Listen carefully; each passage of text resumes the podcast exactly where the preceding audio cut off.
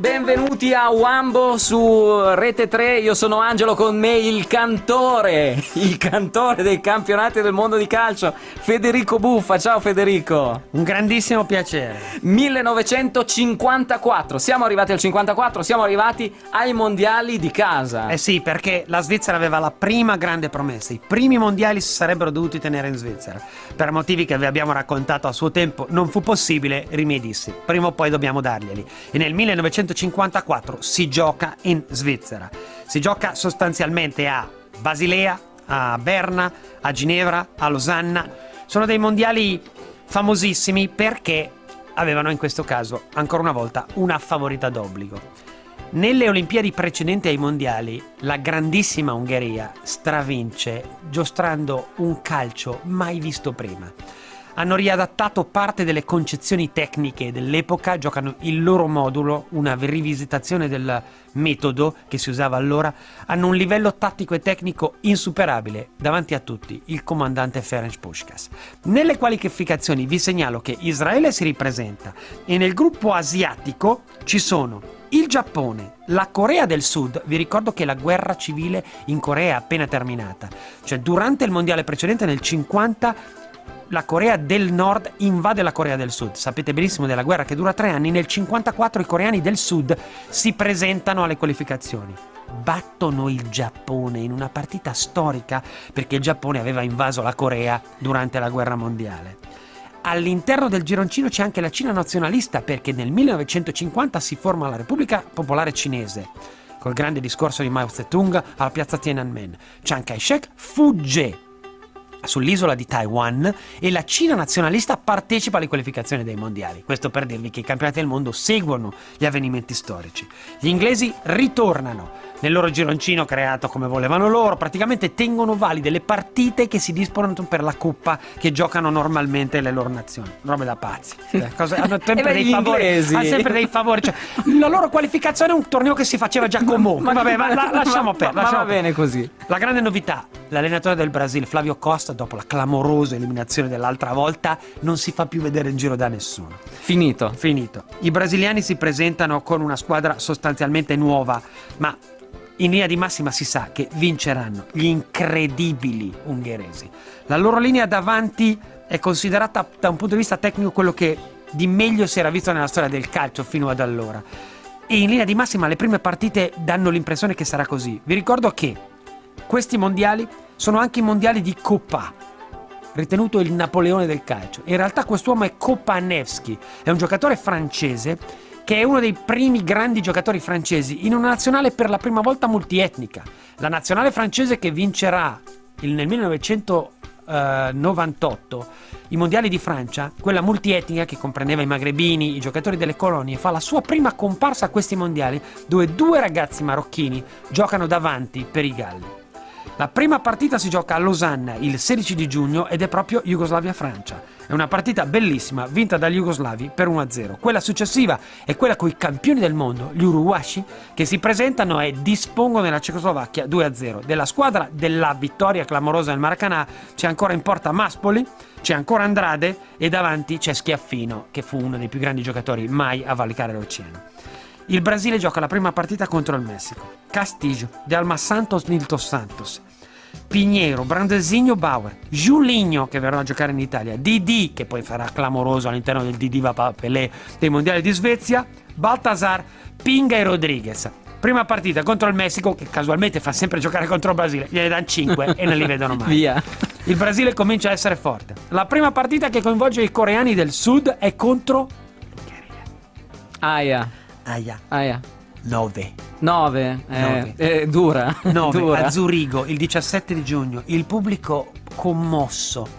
I coreani del sud sono medialmente alti 1,54. Corrono come spie e alla fine della partita hanno corso il triplo degli ungheresi, Ma... che però non gliel'hanno mai fatta vedere. Il pubblico gli applaude, i coreani crollano sul terreno di gioco, vengono massaggiati perché hanno scorso veramente tre volte gli altri che però non gliel'hanno mai fatta prendere.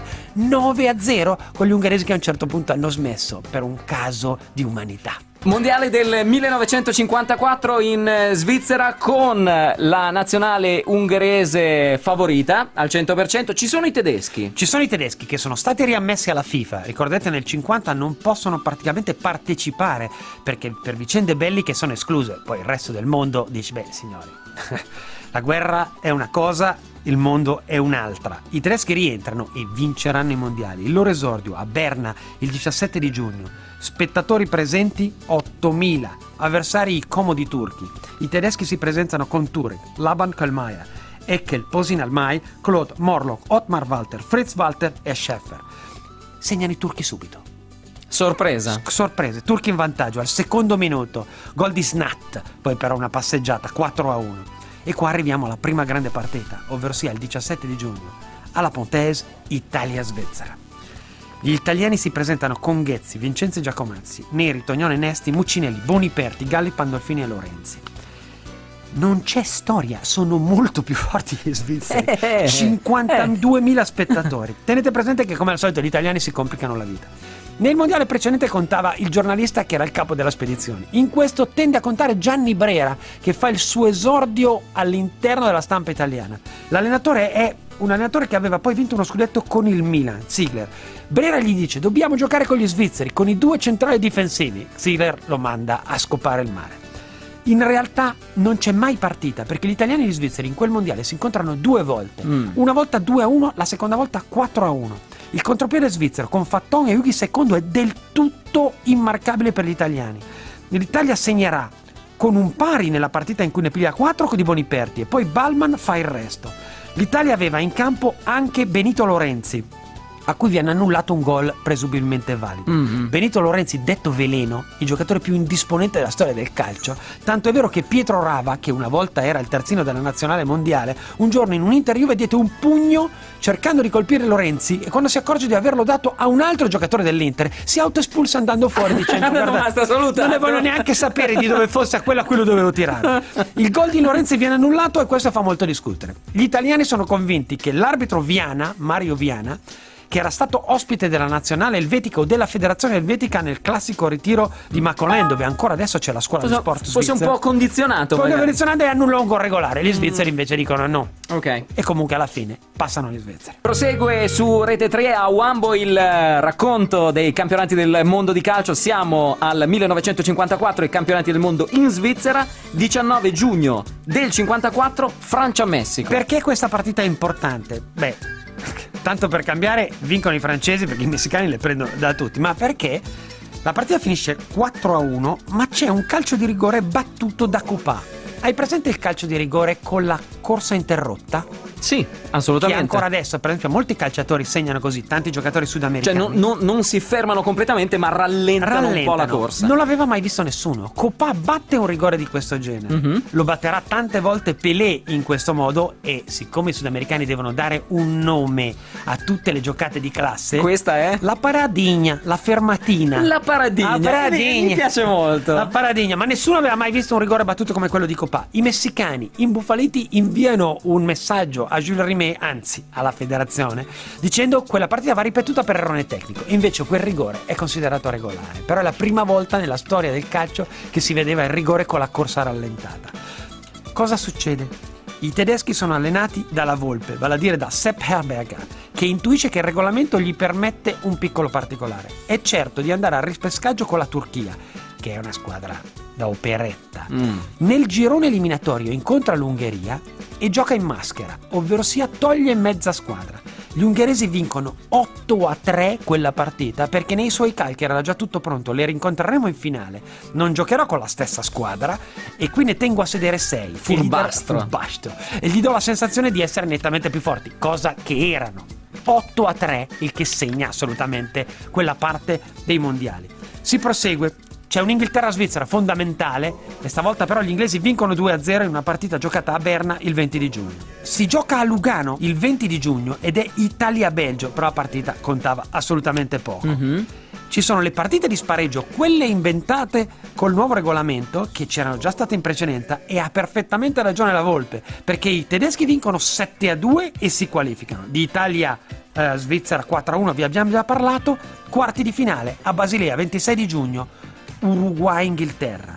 Dovrebbe essere la partita, perché gli Uruguay a questo momento sono imbattuti nei mondiali e anzi ne hanno vinti due su due. Gli inglesi si giocano la loro credibilità e vanno in campo con Merrick, Stanford e Burr, McGarry, Wright e Dickinson, Matthews, Seraf, Seraf, Matthews, Bodis, Lofthouse, Wilshaw e Finney. Attenzione, nel 1953, cioè l'anno prima, era stata violata l'invalicabile cattedrale di Wembley, perché erano passati gli ungheresi 6 a 3, Eh. rivincita a Budapest 7 a 1. Asfaltati. Asfaltati, quella squadra era troppo forte. Era una squadra che poi fu dissolta al momento dell'invasione dei carri armati a Budapest con Ferenc Puskas in una situazione impossibile, una squadra famosissima che girava per il mondo. Ferenc Puskas approdò a Madrid dove i soldi del Real Club Madrid facevano sempre comodo. 4 a 2 Uruguay. Goodbye England. 1954, campionato del mondo in Svizzera, quarti di finale, Brasile-Ungheria. Sembra una partita interessante, lo è. Lo è assolutamente. Forse la partita di quei mondiali. 27 di giugno a Berna. Eh, il Brasile è convinto di essere perlomeno forte quanto gli ungheresi. Non sarà una partita, sarà una battaglia. È successo letteralmente di tutto su quel campo.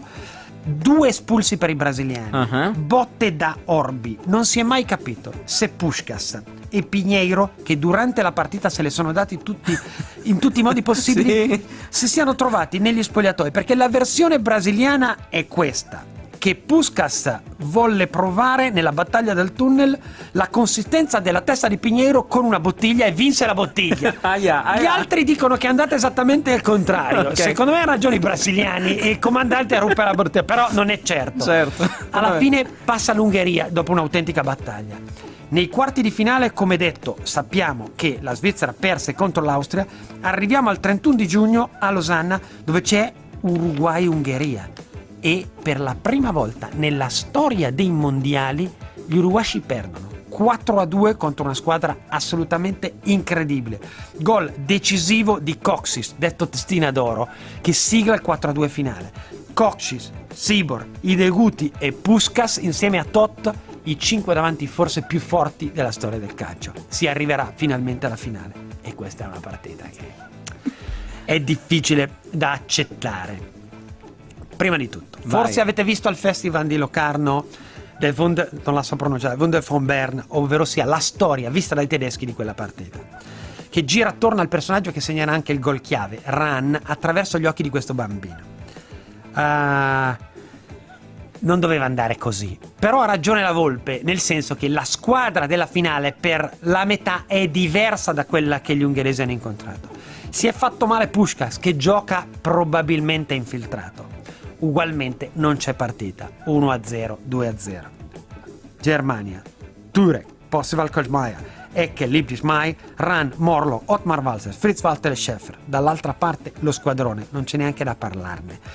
1-0, 2-0, Mhm. non c'è storia. Morlock ruba una palla destinata ad andare in porta, nel senso su un passaggio indietro e vanno 2-1. La partita da lì prende tutta un'altra dimensione. Gira completamente. Gira completamente, si va 2 a 2 e poi gli dei del calcio hanno deciso. Nell'intervallo si scatena una tormenta d'acqua. Il campo zuppo toglie agli ungheresi la facilità di gioco che hanno avuto normalmente.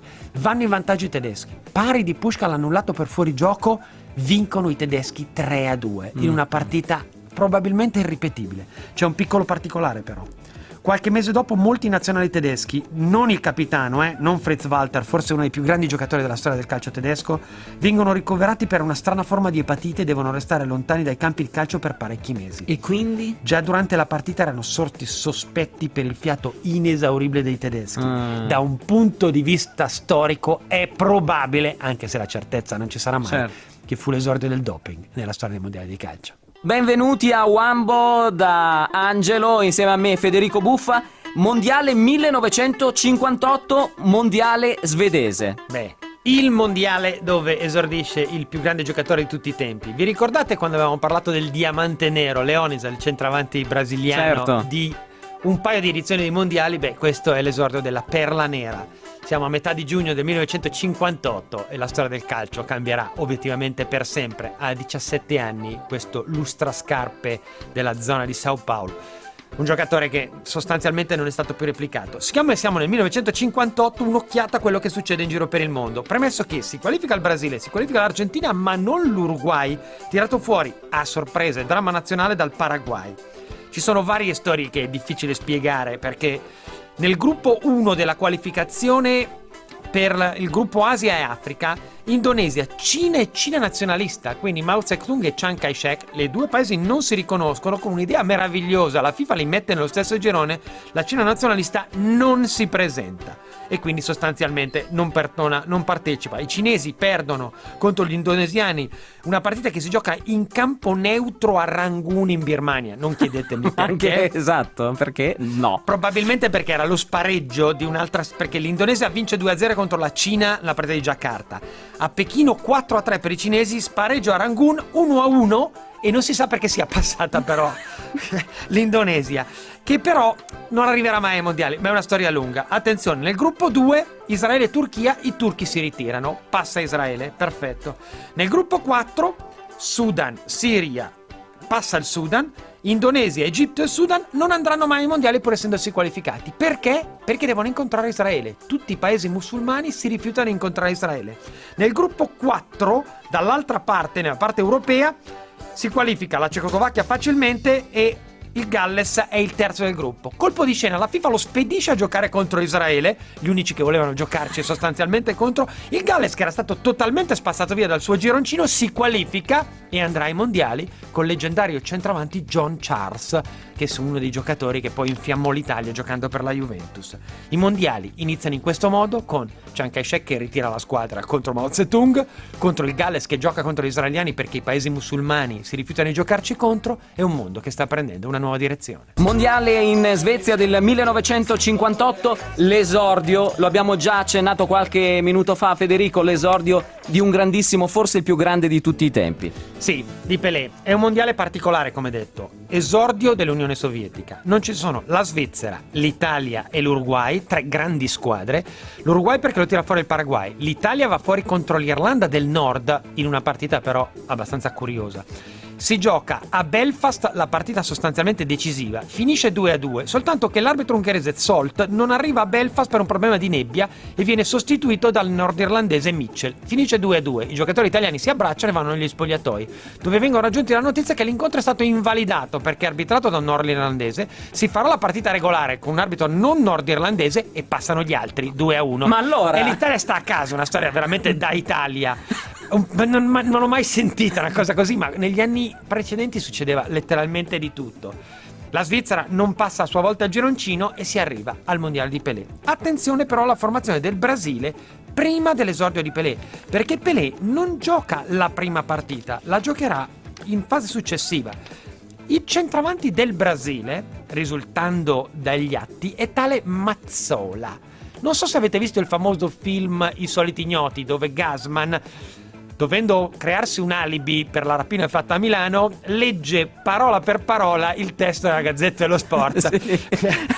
e dice la frase per il centravanti del Milan che aveva giocato contro la Roma, Altafini detto Mazzola. Il Mazzola centravanti del Era- Brasile era- è, José Altafini da Piricicaba, giocatore del Palmeiras, quindi della squadra della Palestra Italia, che prende il nome di Mazzola in onore di Valentino Mazzola. Vi ricordo che nel 62 in Cile Altafini giocherà per l'Italia, uguagliando quindi Monti, il famoso centrale difensivo che giocò per l'Argentina perdendo in finale il mondiale del 30 e per l'Italia vincendolo quello del 34. Il Brasile con Pelé è tutta un'altra squadra. Pelé inizia subito e dà tre gol ai gallesi, quelli che sono qualificati tramite quel curioso giro con le squadre musulmane che non volevano giocare contro di loro. Il Brasile però ha la prima grande trovata della storia del calcio. Si porta dietro lo psicologo. Attenzione. Lo psicologo la sapeva chilometrica, in quanto intuisce che nel 1958 i costumi delle donne svedesi sono diversi dai costumi delle donne del resto del mondo, tranne la zona scandinava. Le donne svedesi non si fanno grossi problemi, attaccano come formiche al picnic tutti i ritiri delle squadre con i giocatori più famosi. Lo psicologo intuisce la situazione barra e blinda totalmente la nazionale brasiliana, anche se poi ci sarà un piccolo retroscena che vi racconteremo in un altro intervento, gli argentini che non avevano lo psicologo e che probabilmente erano nati di sera diciamo ieri sera, crollano, nel senso che dominano la partita con l'Irlanda del Nord, ma la partita successiva piano tre gol dai ciechi con la squadra completamente azzerata a metà campo. E domandatevi il motivo. Le vichinghe avevano avuto accesso al ritiro e l'Argentina è sparita letteralmente dal campo. Il mondiale lo vinceranno i brasiliani vincendo 5 a 2 l'ultima partita contro gli svedesi. È una partita stupenda. Penso che abbiate visto tante volte le immagini. Gol iniziale di Amrin e poi il Brasile di Nilton Salt e di Alma Santos che gioca un calcio spettacoloso. Vi ricordo che nella partita contro l'Unione Sovietica l'allenatore dei sovietici disse no, scusatemi, non chiamate calcio quello che giocano loro, è un'altra cosa, è una sublimazione del gioco. Non si è mai visto giocare a pallone in questo modo. A destra nella squadra gioca Garrincha, che è il nome di un piccolo uccellino. È poliomelitico dalla nascita, praticamente la gamba sinistra è secca, la stessa finta, ma sempre, ogni volta il difensore è saltato. La partita finisce 5 a 2. Particolare, i brasiliani impazziscono totalmente e quindi vogliono guadagnarsi il pallone della partita. Il massaggiatore Mario Americu placca l'arbitro francese Gagne, ruba il pallone che non tornerà mai più nelle mani, come da regolamento dell'arbitro della gara. È il mondiale di Pelé, dello psicologo e anche delle amazzoni vichinghe. Federico Buffa è stato quello del 1958, il mondiale di Pelé, ma soprattutto il mondiale di Garrincia. Sì, il mondiale di Garrincia, perché Garrincia è un giocatore che obiettivamente non si era mai visto prima e probabilmente non si è mai visto dopo. Fate conto, un giocatore semi-analfabeta, forse 1,60. La gamba sinistra completamente secca, Nessuno aveva mai interpretato il ruolo di esterno destro offensivo in quel modo. Il capocannoniere dei mondiali di quell'anno non fu Pelé, che giocò soltanto sostanzialmente tre partite, fu Just Fontaine, che era nato a Marrakesh e vissuto a Casablanca, era figlio di un ispettore doganale di Tolosa, e il capocannoniere del torneo con 13 gol, perché segna 4 gol nella finale terzo quarto posto. 13 gol è a oggi ancora il record di gol segnati in un singolo campionato del mondo. Garrinch. Garrinch. Garrinch. Garrinch tornò in Svezia nel 1968.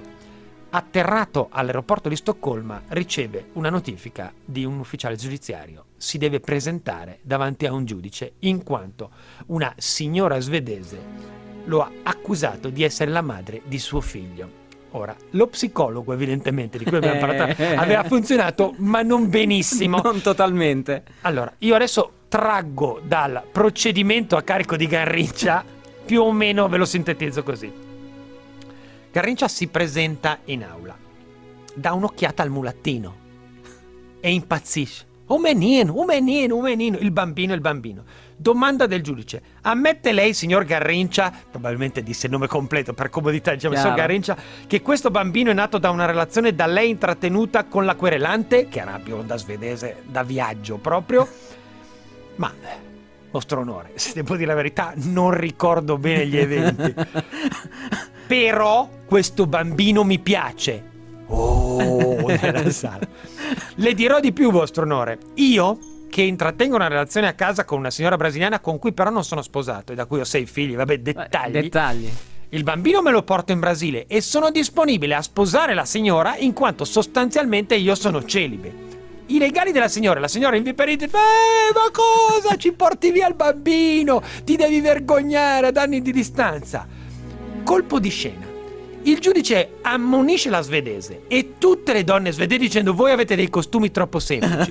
Qui c'è un padre, confesso, o più o meno tale, perché Beh, non ricordava neanche gli eventi. Però e con una decisione salomonica dà ragione a Garrincia, liquida le spese a carico della querelante. No! Garrincia sta tra due ali di folla con i giocatori del Flamengo in cui militava che lo portano in trionfo. È l'ultima grande giocata, della più grande ala destra di tutti i tempi. Federico Buffa, Uambo su Rete 3. Mi devo ancora riprendere dalla, dall'aneddoto di Garrincia, ma siamo al mondiale del 62. 1962. Siamo in Cile. Siamo in Cile. Siamo in Cile, la Svizzera c'è e gioca anche la partita d'esordio nello stadio dei mondiali cileno, quello di Santiago. Questo stadio poi passerà alla storia perché in occasione del golpe di Pinochet tutti i prigionieri politici vennero convogliati verso lo stadio. È esattamente lo stesso.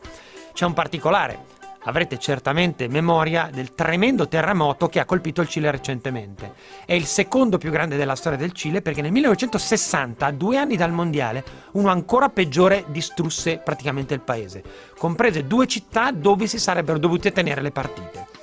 I mondiali del Cile sono i mondiali più lontani in senso storico, da tutti i punti di vista. Il paese è già diviso in due, anticipa quella che sarà la guerra civile, che porterà prima all'ascesa democratica di Allende, poi al colpo di Stato di Pinochet. Però tenete presente che il paese è diviso realmente in due parti. Da una parte i socialisti che sono al governo con Jorge Alexandri Rodriguez e dall'altra parte la destra. La destra sostiene il mondiale come un evento nazionalistico e patriottico. La sinistra lo sfrutta per creare le basi per un mondo differente dal punto di vista dell'appropriazione mentale da parte delle classi inferiori di quello che è il resto del mondo. Colpo di scena, Antonio Ghirelli, Corriere della Sera e Corrado Pizzinelli, Resto del Carlino, due giornalisti italiani, scrivono un pezzo che ho appena letto parlando del Cile come un paese dimenticato, lontano, sottosviluppato, pieno di prostituzione, denutrizione, analfabetismo, alcolismo e miseria. Mhm. Il pezzo viene reso pubblico in Cile. Inizia la caccia all'italiano. Certo. Molti hanno detto che mh, in vari locali addirittura di Santiago, se tu eri in grado di ottenere da una, un torneo locale la possibilità di compagnia, se lei scopriva che eri italiano, abbandonava il tavolo. Il problema è che si disputerà un tremendo Cile-Italia, una partita senza eguali nella storia del calcio. Arbitra l'inglese Aston, 1,90, che ha due curiose segnaline di 1,60. La partita è una corrida. All'ala sinistra per i cileni gioca quello che la stampa italiana descrivesse come uno schizofrenico, tale Sanchez, che sputa sulla maglia di David, sulla faccia di David e genererà due espulsioni. L'Italia giocherà 9 contro 11. In quella nazionale italiana ci sono Altafini e Sivori, che da argentino è diventato italiano. Con la cessione di Sivori, il River Plate eh, River Plate praticamente riesce a creare una curva dietro la porta che ancora adesso si chiama la Sivori.